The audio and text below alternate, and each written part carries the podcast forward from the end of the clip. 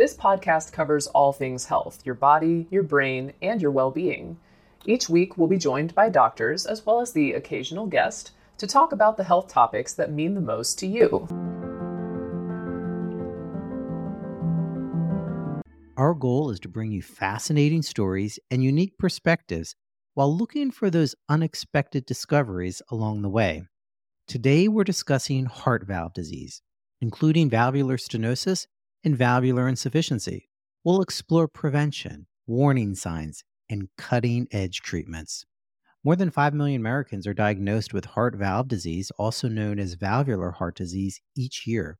First, we need to understand what function do the heart valves serve?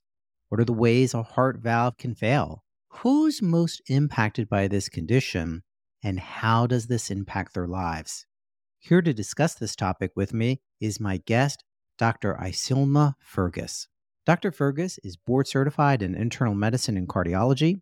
She's a professor of medicine at the Icahn School of Medicine and is director of cardiovascular disparities and clinical lipidology at Mount Sinai Medical Center.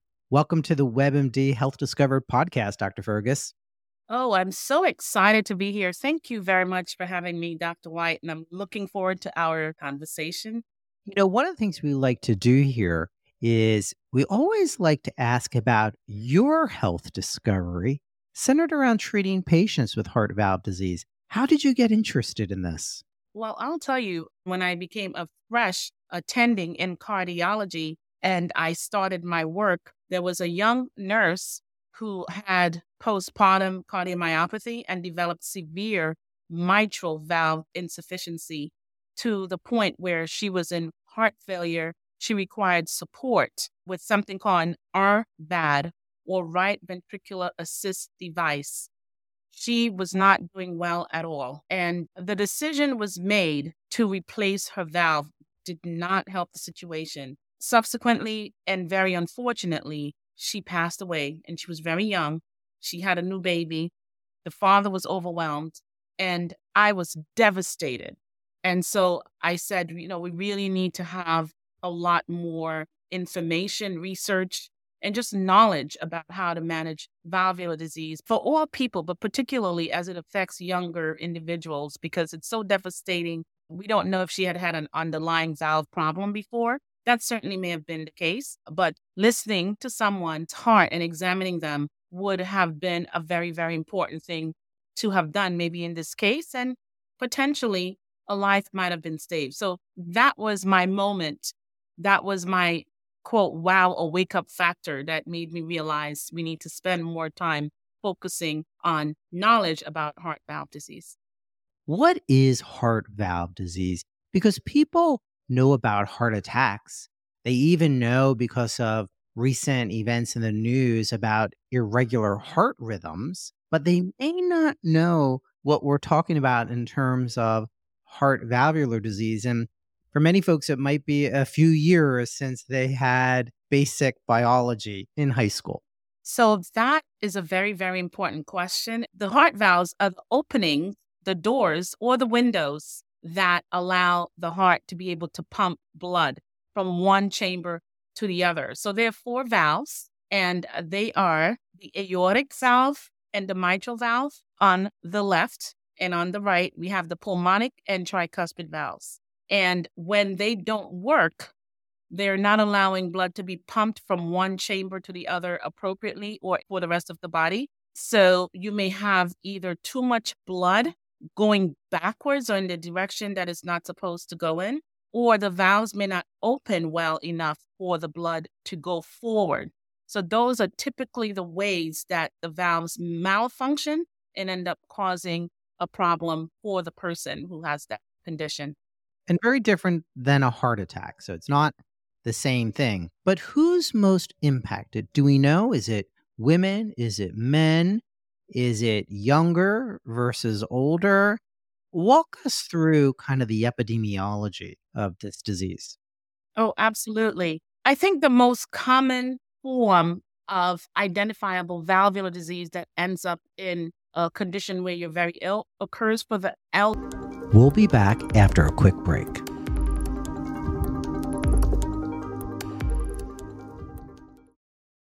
Here is a quick word from our sponsor. We take this few seconds off to inform you, our valued loyal listener, about the best health and fitness podcast shows from the Nezpod studios. Join us as we give you the best of the best health and wellness updates you can rely on for the treatment of chronic health problems. Classic functional medicine back to basics health tips and special updates from the best doctors in the United States of America. Check out this health and wellness podcast shows.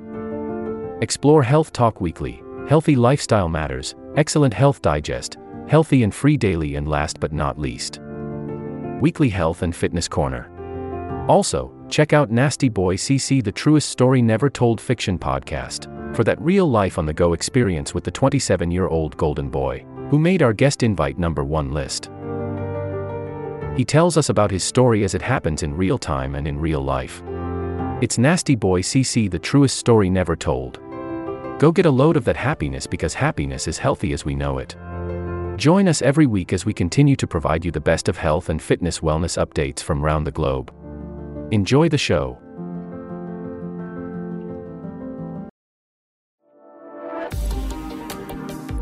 And now, back to our episode. Elderly individual, particularly males, because of wear and tear as you get older. However, heart valve disease can affect anyone, even from birth. So, if you're born with a congenital valve disease or condition, such as a bicuspid aortic valve, where there are two leaflets to the valve, you can even have a quadricuspid aortic valve, where there are four leaflets. The normal valve is three leaflets, looks like a Mercedes Benz sign, but that's just one example. So, congenital valve disease is something you're born with and can be picked up and addressed even in the fetus. Other ways that the valves can become damaged have to do with infections. Infections that can happen along the way, such as a condition called endocarditis. Endocarditis can be caused by a viral or bacterial infection more commonly and will cause the valves not to work properly by having the valves become defected because of the infection and they can become regurgitant or allowing a lot of blood to go in a direction it shouldn't go, or they can even get tightened because of the inflammatory condition that affects the valves. We know, though, also some diseases like high blood pressure, diabetes can put people at greater risk. So, what's the impact on minority populations? So, yes, but just before getting to that, I, I did want to mention that other conditions that are non infectious, such as an autoimmune type of condition, such as lupus, can affect the valve as well, and rheumatoid arthritis because of the inflammatory process that can happen. Sometimes folks don't think about that being an autoimmune disease. So, it's a good reminder. Yes, absolutely. But you did bring up a very, very good point. So, Structurally, the heart can shift its shape because of an underlying condition such as hypertension or heart failure. The minority populations or Blacks and Latinos have a higher prevalence of hypertension or high blood pressure. Uncontrolled high blood pressure over time causes the heart shape to change. And because of that, that may involve the valves, and you can end up having a heart disease condition because of those valvular changes. You can also see that in heart failure. Heart failure is where the heart's not pumping the blood as it should, either from a weakened heart that's very big and stretchy. So the valves are big and open and blood's just going freely through. Or you can have a heart that's very stiff and not contracting very well. And in those cases, they have a normal to supernormal heart function, and the valves also may not work in those conditions. Those are usually caused by conditions such as hypertension, diabetes, obesity, and the heart attacks we were talking about before, which can affect underserved populations or minority populations more. So we know that early diagnosis is important. People might be thinking, my doctor never mentioned it to me. Is there a lab test? Explain to our audience what's that diagnostic journey to valvular heart disease? I'm an old fashioned doctor, And the first step, of course, I'm sure you do this as well, Dr. White, is you listen to your patient's heart. You do an examination. So after taking the story and talking with the patient, you listen. When you listen, you may hear a sound. When a valve is not working properly, you can hear sounds within the heart relating to them. So, for instance, if the blood is forcing through a very tight space, you'll hear a particular sound that can clue you in that something may be going on with the valves.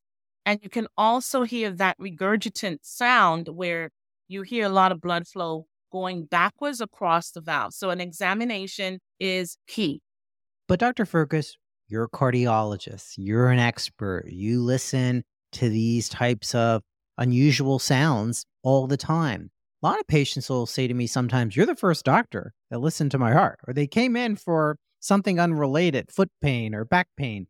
They're going to go to their primary care doctor first. All primary care doctors don't take time to listen to there's different maneuvers one can put a patient through and people are rushed. So what do you do if you're concerned? There's an acronym around listen as well. Can can you walk us through that? L speaks to the symptoms that the patients might feel l for lightheadedness. I the patient may experience an irregular heartbeat so their heart is not beating normally. Some of the patients go into a rhythm such as atrial fibrillation, atrial flutter, or a rapid heartbeat. So I is for irregular heartbeat. S is for, again, another symptom, which may be shortness of breath. So not being able to catch their breath as they normally would, and that, you know, impacts upon their activity. The T is for tiredness. You're just not able to function as you normally would. You're tired, you're fatigued, you're not able to do the things that you would normally do. E is a sign that the doctor picks up, E if for edema or swelling of the lower extremities, because when these valves are not working, you may retain fluid.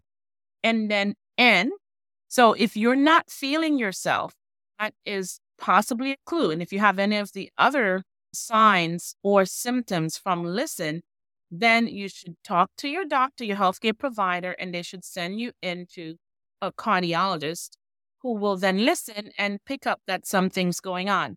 But then there are two tests that we can do very early and very simply in the office that are non invasive. The first one would be an EKG or electrocardiogram. EKG shows whether the rhythm is normal, is it irregular, is it fast, is it slow.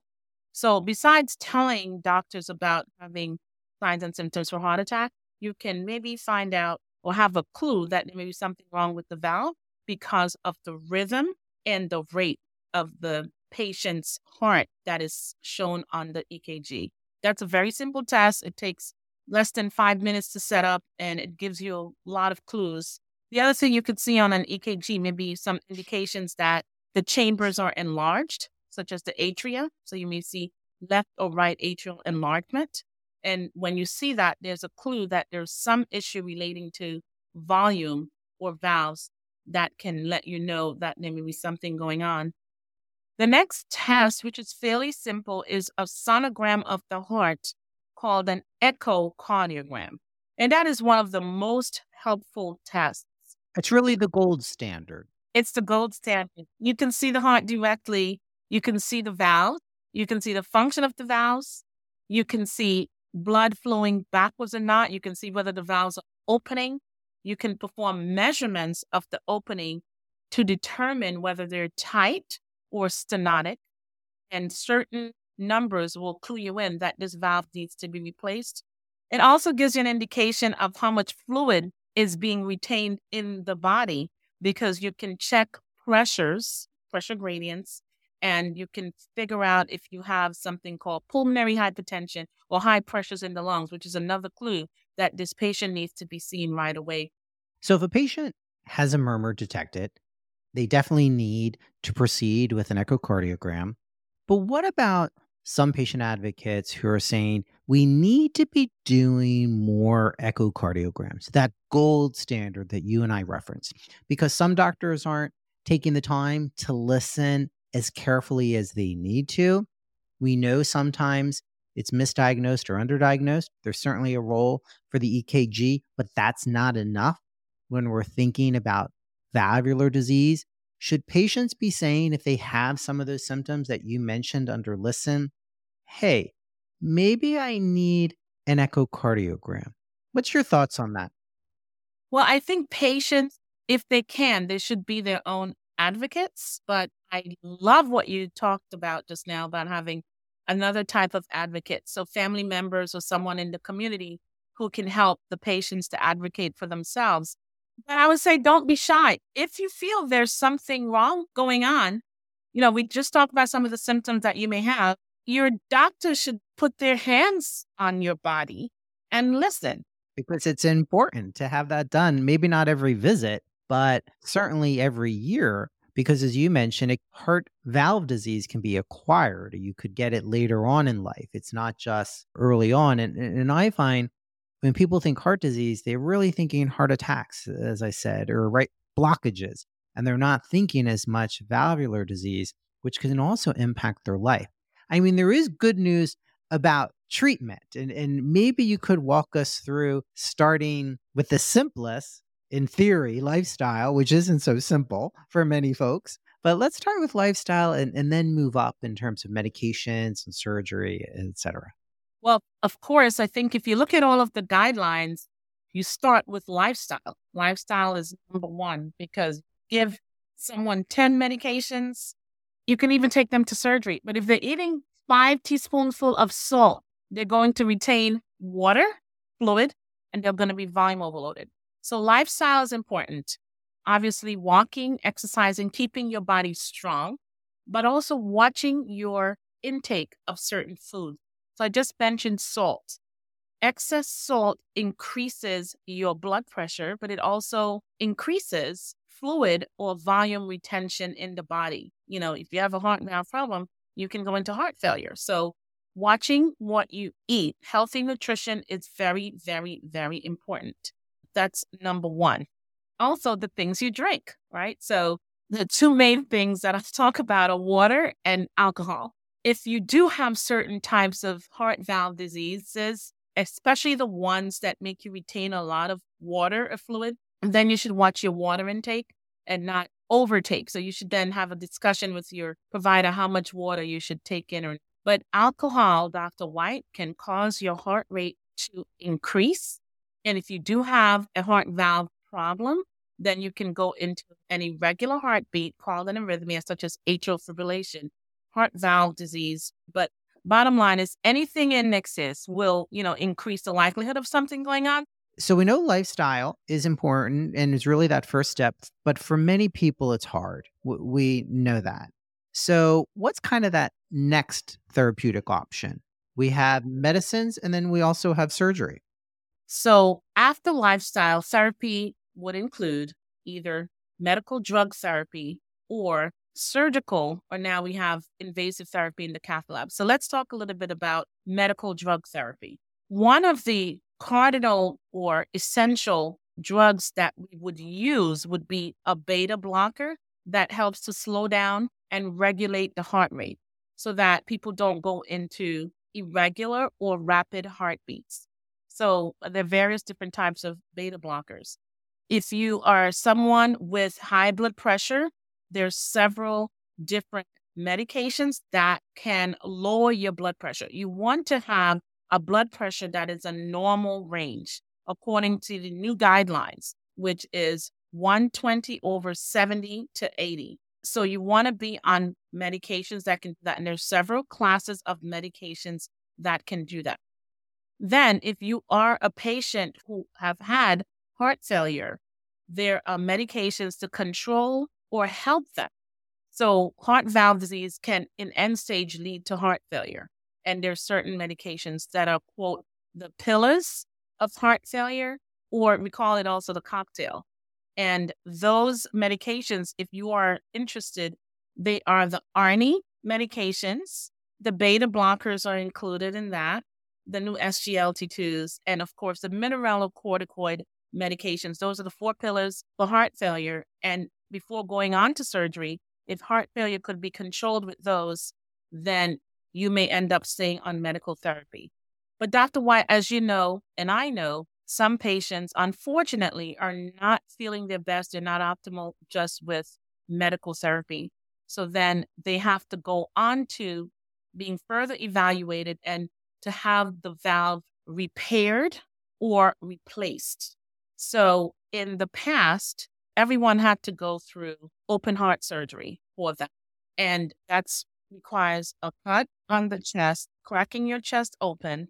After that, they came up with minimally invasive surgery, especially for women, where you could make the cut under the breast, but you're still cracking the chest open. That was all we had in the past. Now we can do these heart valve replacements in the cath lab called transarterial or transmitral valve replacements. Typically, you you know, you're doing a TAVR for the aortic valve, or you can actually help to fix or repair the mitral and or the tricuspid valve right in the cath lab. And the importance of these types of tests is that your stay is shorter and it's less invasive. So you can get out and get back to the work that you're doing. So that's one of newer things that's now standardized that we can provide for patients. But you have to be a particular type of patient to be able to undergo that type of treatment. Always good not to have to crack the chest. So we have made lots of advances in terms of these minimally invasive surgeries to some degree. You know, something we like to talk about on this podcast is the emotional impact that diagnoses have. And here you're told in the doctor's office, you have valve disease, right? Patients are thinking, I, I don't even know what that means, right? And and how is this going to impact my life? What's the emotional impact that you often see with patients with this initial diagnosis? That is a very important question. I think that possibly providers overlook this very significant component of managing their patients' conditions, any conditions, but particularly heart valve disease. As you stated before, and we've been kind of focusing on that throughout our discussion, heart valve disease is not something you first think of when you're ill, because many people don't hear about it. You know, as you said, when you're talking about heart issues, people are thinking about heart attacks, even heart failure, but not the heart valve. So, one of the first feelings people get when told that they have a heart valve condition is confusion or anxiety. They don't understand what is heart valve? Am I going to need to have surgery? It's a lot of anxiety. And that, unfortunately, in some groups comes denial. And we have the stoic individuals who say, you know what? I am not going to deal with it because if I don't deal with it, then I don't have to know. So you may go through a myriad of different types of feelings and then comes, you know, maybe the sadness and depression. So it's important to recognize all of the emotions, anger, even that, why am I diagnosed with this? Sadness, depression. And then you have the confusion, you have anxiety. So it's very important to have that discussion. And if possible, maybe have someone for the person to talk to, maybe a psychotherapist, a social worker, a nurse, or other member of the team to just really get those thoughts out so that the person becomes optimistic and ready to really manage their heart valve disease. It is a team approach. It's that primary care physician, it's the cardiologist, it's the nursing team. But other advice you have for patients, I always tell patients to get informed, to learn more about the condition, and I try to give them useful resources. And then patients often find it helpful to talk to others who have gone through this journey. What advice do you have for patients to help with kind of that mental anxiety that often comes with this type of diagnosis? Yes, it's important to talk, talk it out, get it off your chest. And even if your healthcare providers and the team there, they may be talking to you, but you feel that, you know what, I just need some basic information.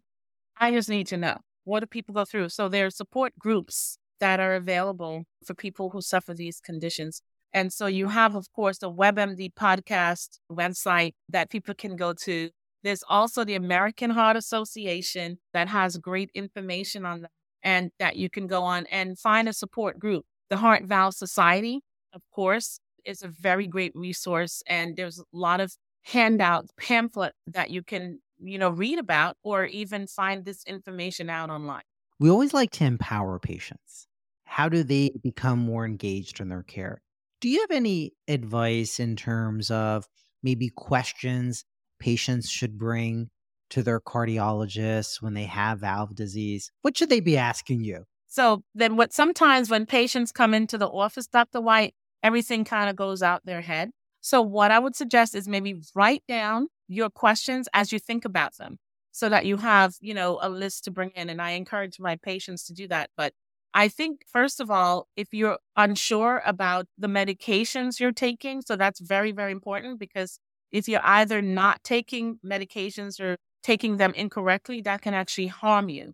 So write down questions that you have about the medication, any perceived side effects or adverse effects. People may have issues. Men, for instance, may say that it affects their personal or intimate life. Women may say it affects their hair. So anything that you have, any questions about your symptoms, your body, listen to your body. We gave you the acronym already.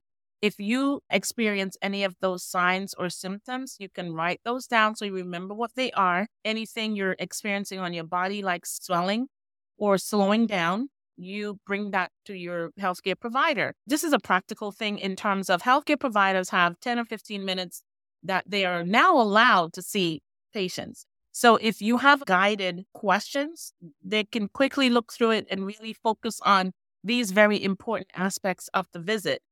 I love the fact writing it down or putting it in your phone. I've had patients that actually have it typed up on a piece of paper and then they hand it to me at the beginning. And I like that because then I can refer to it and make sure. And a lot of times it's really around are they on the right medication? How do they know that it's working? Is it the right dosing? Is it the time of day? You know, and are they candidates for another therapy, you know, such as surgery? So I really want to thank you, Dr. Fergus, for taking the time today, helping us understand what heart valve disease is, how people recognize the symptoms, how they need to make sure that their doctor listens to their heart for perhaps some type of valvular disease, perhaps advocating for an echo if they're concerned about valvular disease. Dr. Fergus, you mentioned a, few times, you know, we have to raise awareness, or we talked about how people don't often think about uh, heart valve disease.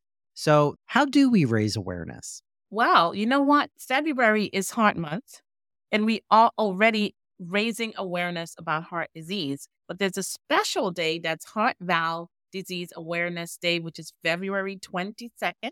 And so people can go on to different websites, such as this website, the American Heart Association. There's a lot of information, and then they can find out more and be able to have awareness be raised over heart valve disease.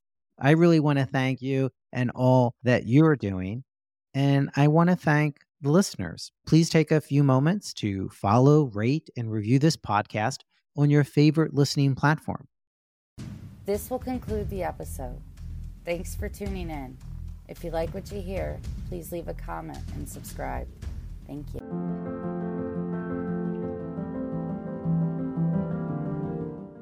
We have a great show today, but first, take a second to make sure you've subscribed to our show wherever you're listening to podcasts. It's the best way to make sure you don't miss any of our episodes. Thanks. Please take a moment to follow, rate, and review this podcast on your favorite podcast listening platform. This will conclude the episode. Thanks for tuning in. If you like what you hear, please leave a comment and subscribe. Thank you.